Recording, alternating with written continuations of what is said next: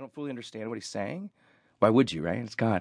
But God's talking to me right now. There's a whole damn universe, and God's talking to me right now.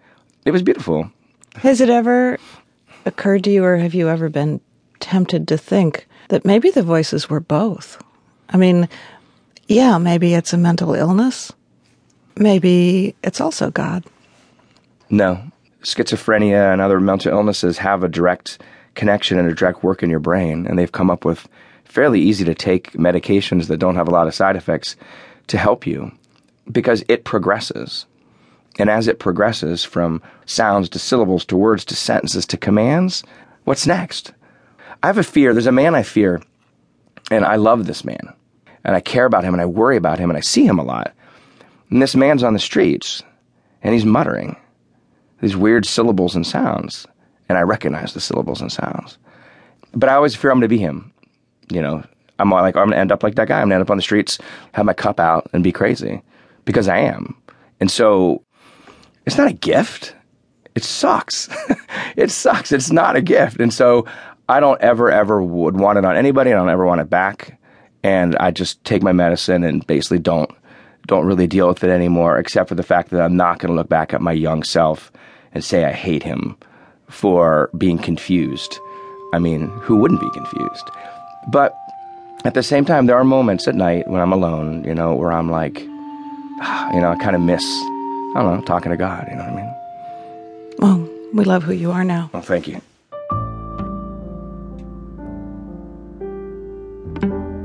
Charles Monroe Kane left the church in his 20s. He's been a public radio producer on this show for more than a decade. And his story is our jumping off point for thinking about mysticism and mental illness. Stanford anthropologist Tanya Luhrmann is interested in both. She's done participant observation work with evangelical Christians, and she's also done cross cultural studies of schizophrenics who hear voices. She told Steve Paulson they are not at all the same, but they do have a few things in common. So people who meet criteria for schizophrenia, for example, often have an array of auditory experiences. So they can hear murmurings, they can hear scritching, they'll talk about a voice jumping from one person to another person, and they hear voices. So they will say that they hear a voice that's outside of themselves and sometimes a voice that's inside of themselves. So I was curious about the question of whether this experience would be different in other parts of the world. And I did this with some of my colleagues in South Asia and in Ghana. We interviewed people here in the Bay Area, and I interviewed people in a psychiatric hospital in Ghana and in a psychiatric treatment program in Chennai in South India. And the question was, what do people say that their voices say? And I was struck by the differences we found that in the American setting, people hated their voices. Not one person said that their predominant experience was positive. Hmm. Well, I mean, I and assume they, they, they had been diagnosed as mentally ill. All these people have been diagnosed with, as okay. mentally ill. Everybody's sitting in a hospital. They okay. all carry a diagnosis of schizophrenia. They're all on medication. So, in some basic way, they're all the same kind of person with the same kind of illness.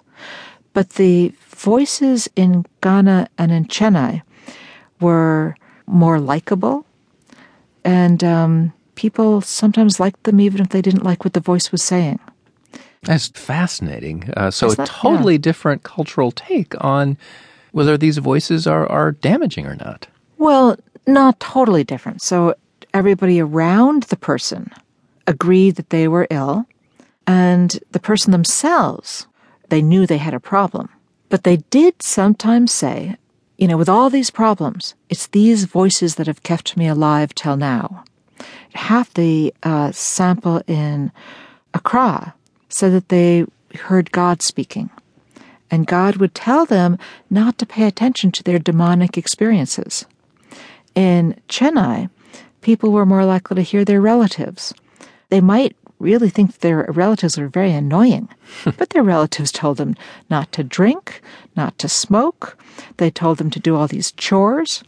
So there was a very different quality than this American experience. And so, you know, the American uh, subjects that I, I spoke with, their identity had become the identity of.